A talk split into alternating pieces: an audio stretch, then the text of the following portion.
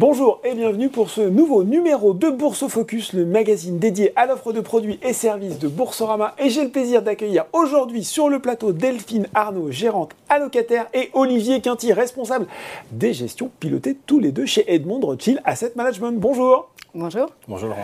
Alors, si nous sommes ensemble aujourd'hui, c'est pour parler, bah, bien sûr, gestion pilotée sur le contrat d'assurance vie Boursorama Vie, mais en faisant un point particulier sur le mandat défensif qui a connu, on va le voir, une année hors norme, très spécifique à bien des égards. Alors, on va bien sûr parler des perspectives dans cette vidéo, mais avant tout, j'avais envie de vous entendre peut-être sur euh, deux messages clés que vous avez envie de donner aux clients euh, de ce mandat défensif. Je vais commencer avec vous, Delphine.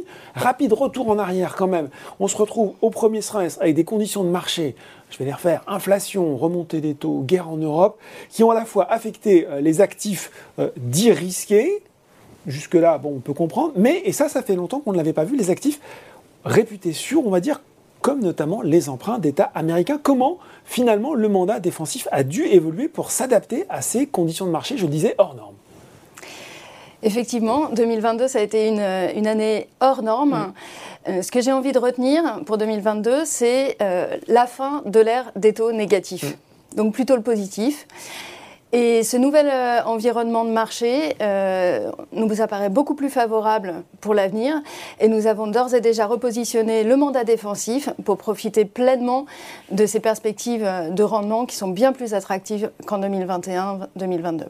Bon, alors voilà, il faut retenir le positif de ce qui s'est passé. Quand même, quand on est, Olivier, euh, euh, euh, client de la gestion pilotée sur Boursorama Vie, qu'on a un mandat défensif euh, et qu'à l'issue de ce premier semestre, il n'a pas été si défensif que ça. Dans les faits, il faut bien le dire, la tentation est grande bah, de ne pas rester investi. Est-ce que c'est une bonne solution ou, ou, ou pas? Alors, le, le, le deuxième message clé euh, ouais. qu'on, qu'on, qu'on aimerait passer, c'est euh, on a déjà traversé des crises ensemble. Mmh. Euh, celle-ci était effectivement un peu nouvelle puisqu'on sort de quarante ans de baisse des taux. Et donc ce deuxième message, c'est, c'est vraiment de rester investi parce que le mandat défensif, il a été retaillé, il a été repositionné justement pour tirer parti de, de, de ce nouvel environnement. Il faut aussi se poser la question, pour ceux qui ne sont pas investis, de mmh. l'opportunité d'investissement. Mmh. Et c'est vrai que euh, c'est une façon de, de profiter du meilleur des deux mondes, à la fois de, de ce qu'offrent maintenant euh, les obligations, qui ont maintenant un vrai rendement, mmh. euh, et, et, euh, et des actions telles qu'on les a, qu'on va les, les, les utiliser dans le, dans le mandat défensif. Donc euh, voilà, c'est le deuxième message clé. Est-ce qu'on peut se dire, quand je vous écoute tous les deux, finalement, qu'il y a eu cette période d'ajustement dont on vient de parler, est-ce que le plus dur est peut-être passé en termes justement de, de, de cet ajustement et d'évolution des marchés? Alors en fait, en deux mille vingt-deux, ça a commencé très fort. Ouais. Euh, au tout début de l'année, oui. euh, avec deux événements majeurs.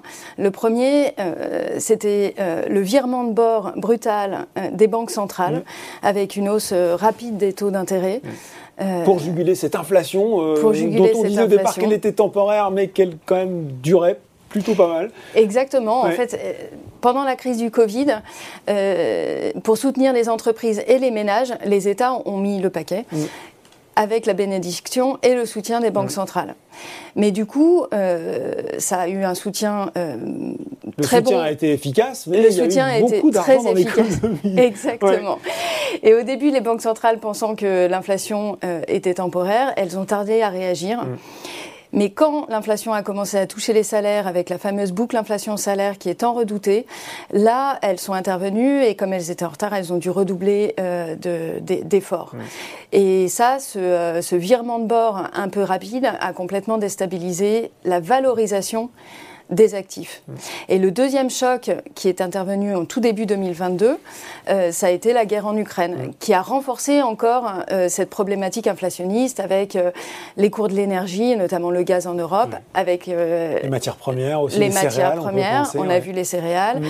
euh, et puis également les chaînes d'approvisionnement qui n'étaient oui. déjà pas très en forme au sortir du Covid et qui là, euh, et qui là étaient un petit peu, un petit peu encore mises à mal. Oui. Et alors même qu'on sortait des confinements et que les ménages européens et américains n'avaient qu'une hâte, c'était de dépenser les excès d'épargne qu'ils accumulés. Qu'ils avaient constitués pendant qu'ils étaient cloîtrés chez eux, voilà.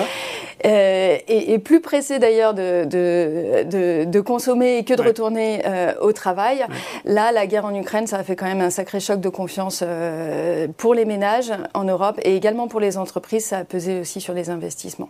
Bon, donc ce double choc Est-ce, est-ce que voilà, est-ce, est-ce qu'on est au bout? Est-ce que moi j'ai entendu quand même un peu que finalement c'était un retour à la normale quelque part sur le marché obligataire.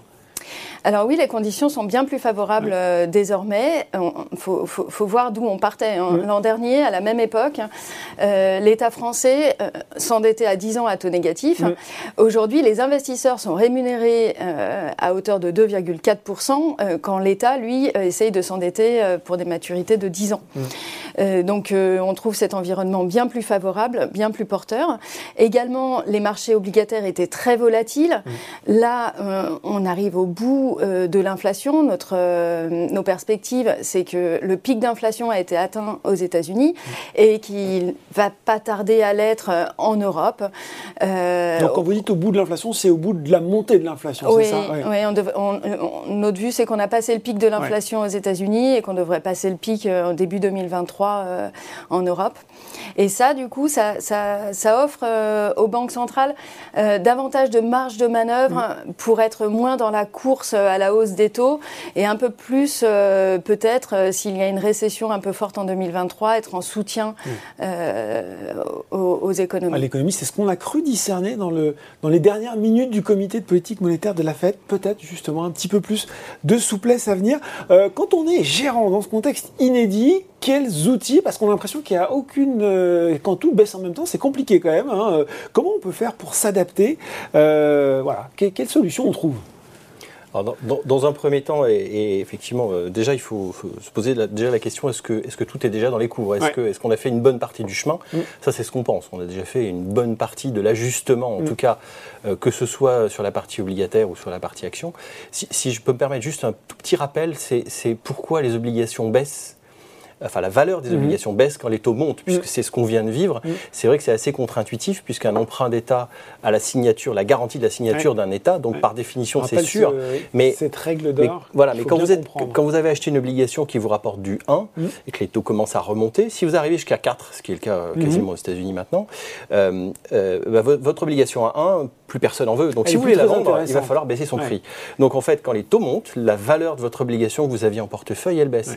Et là, pourquoi aussi ça impacte la valeur des actions? Parce qu'on explique quand les taux montent, oui, les actions baissent. C'est important d'expliquer ce mécanisme. Euh, il y a deux facteurs. D'abord, euh, le, la partie obligataire offre une véritable concurrence à la partie action, qui vous donne un dividende, certes, mais qui est toujours un petit peu inférieur à mmh. ce qu'on va avoir maintenant sur les actions. Donc c'est ce qu'on appelle une prime, une sorte de prime de risque, mmh. en fait. Parce que vous acceptez de, de, de, de, d'acheter une action parce que vous avez l'espoir de, d'une revalorisation, d'une plus-value. Bah oui. d'une plus-value. Mmh. Euh, donc, il faut rémunérer ce risque. Et la deuxième chose, c'est que les, donc, quand les taux montent, euh, vous, vous, vous devez donner encore plus de perspectives mmh. sur la partie Pourquoi action. Pourquoi je m'embêterais à acheter une action plus risquée alors que finalement, une obligation euh, peut m'apporter du rendement à moindre voilà. risque hein. c'est, et, c'est le principe. Et la deuxième chose, c'est que ça, la, les taux rentrent dans la valorisation des actions. Ouais. Et quand on, va, on essaie de, de calculer la valorisation d'une action à long terme, on va prendre les, les résultats qu'elles mmh. vont faire pendant plusieurs années, et il faut les ramener à aujourd'hui. Et pour ramener tout ça à une valeur euh, à aujourd'hui, on utilise le taux d'intérêt. Mmh. Et effectivement, et mécaniquement, quand le taux monte, cette valeur va plutôt baisser. Ouais.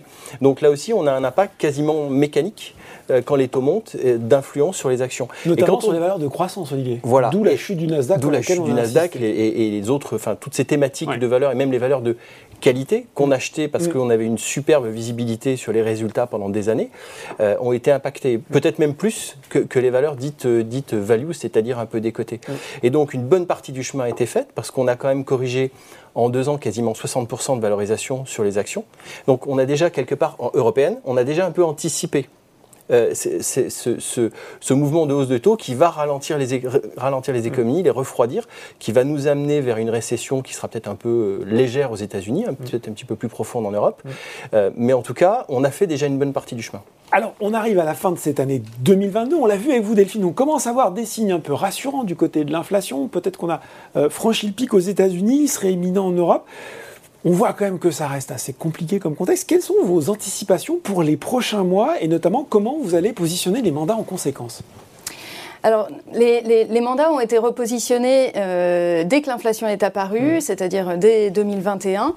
Euh, c'est, c'est le premier changement de cap qu'on, qu'on a opéré parce que les rendements n'étaient pas très attractifs à cette époque-là. Mmh. Ensuite, on a opéré un autre changement de cap, c'était euh, en, après la guerre en Ukraine. où nous avons baissé la voilure mmh. sur les actifs risqués. Et après la tempête de juin, nous avons à nouveau changé de cap pour remettre cette fois-ci plus progressivement euh, un peu plus de risques dans les portefeuilles. Euh, et, et nous continuons à le faire hein, au gré des opportunités.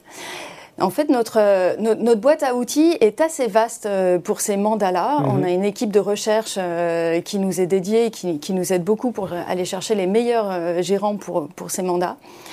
Et, et, et ces mandats sont assez bien construits pour naviguer en tout temps. En, en, en fin deux mille vingt et un, comme je l'ai dit, on est allé chercher des, des gérants qui sont plutôt flexibles et qui pouvaient positionner euh, les portefeuilles assez rapidement au gré de la volatilité des marchés obligataires. On mm-hmm. va continuer de rester positionné sur ces, euh, sur ces, ces portefeuilles-là, sur ces gérants-là. L'autre chose, c'est que dans toute tempête, il y a toujours des valeurs refuges. Mmh. Les valeurs refuges de deux mille vingt-deux ne seront pas celles de deux mille vingt-trois. En deux mille vingt-deux, ce qui a bien fonctionné, c'était d'aller chercher de la dette chinoise. D'accord. C'était la seule banque centrale qui ne baissait, qui n'était, oui, qui était plutôt qui encore accommodante, on va dire. Voilà, ouais. Qui devait soutenir son économie. Et également, autre valeur refuge en deux mille vingt-deux, c'était les, les obligations indexées à l'inflation. Mmh. Ça a bien fonctionné. Mmh.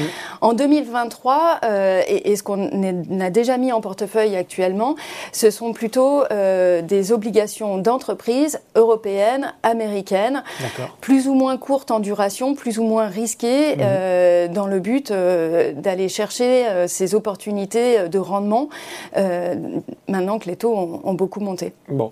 Euh, vous avez souvent une formule, euh, Olivier, pour résumer la stratégie euh, d'Edmond de Rothschild Asset Management. Qu'est-ce que, qu'est-ce que vous avez sous le coude cette fois ? Alors, le, le, compte tenu du contexte, on, on va rester, on va garder une forme de neutralité. Cette mm-hmm. fois-ci, on va, on va, on va la qualifier d'opportuniste. D'accord. Euh, à savoir que on, on souhaite rester investi, euh, évidemment, sur les actions, en mm-hmm. complément de, de toutes, toutes les stratégies de, de rendement sur lesquelles on va chercher des, des obligations. Mm-hmm. Et, et sur les actions, on va aller chercher à la fois des thématiques qui peuvent être aussi bien des thématiques d'infrastructure, tout simplement des thématiques qui sont liées euh, Euh, à la recherche de dividendes, ouais. et, et des sociétés qui donnent des, des, des dividendes réguliers et mmh. en croissance régulière. Mmh. Et même en phase de récession, on, va, on, on trouve on ce... en trouve. Ce, ce, on en trouve. Ouais.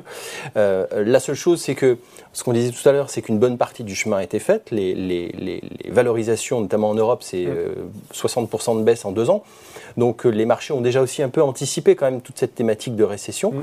Euh, la, la, mais il faut, il faut quand même garder, rester quand même... plus ou moins neutre. On ne peut pas être encore trop agressif parce qu'on mmh. sait que le mouvement de hausse des taux n'est pas encore complètement terminé. Mmh. Les, les, les, les rythmes de hausse de taux vont se ralentir, mais ils ne sont pas terminés, et encore, mmh. surtout pas en Europe.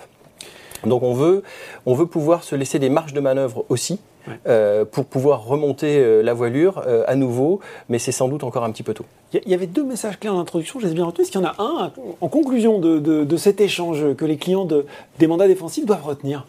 Oui, c'est finalement, euh, on parle de rendement, mais, mais combien ? Oui. euh, Voilà, donc euh, si on prend la photographie du portefeuille telle qu'elle est aujourd'hui, c'est-à-dire mm-hmm. le, à la fois le, le, le rendement des obligations et, et le dividende qu'on va avoir sur les actions, sur les actions. c'est-à-dire leur rendement, mm-hmm. euh, on arrive aujourd'hui à un chiffre, en termes de photographie, encore une fois, qui est un petit peu supérieur à six pour cent. Alors, c'est pas un rendement garanti, mm-hmm. il va évidemment évoluer en fonction des conditions de marché, mm-hmm. ou même des, des, des arbitrages. Des ça peut des arriver, ou des arbitrages, ouais. euh, ou, des, ou des arbitrages qu'on va pouvoir être amené à faire. En tout cas, on va garder cette optique de rendement, ce cap. Oui. On va garder le cap du rendement euh, dans le mandat défensif. Euh, le, le temps, c'est notre allié. Mm. Voilà. Aujourd'hui, le temps, c'est devient vraiment notre allié. On a changé de régime de croissance, de régime d'inflation, et il fallait vraiment euh, retailler les choses euh, pour l'avenir. Voilà, une neutralité opportuniste qui garde le cap. Merci beaucoup à tous les deux pour ces explications et ce point précis sur le mandat défensif au sein de la gestion pilotée du contrat d'assurance vie Boursorama Vie. Merci. Merci. Merci Laurent. Boursofocus, c'est fini pour aujourd'hui. À très bientôt pour un nouveau numéro.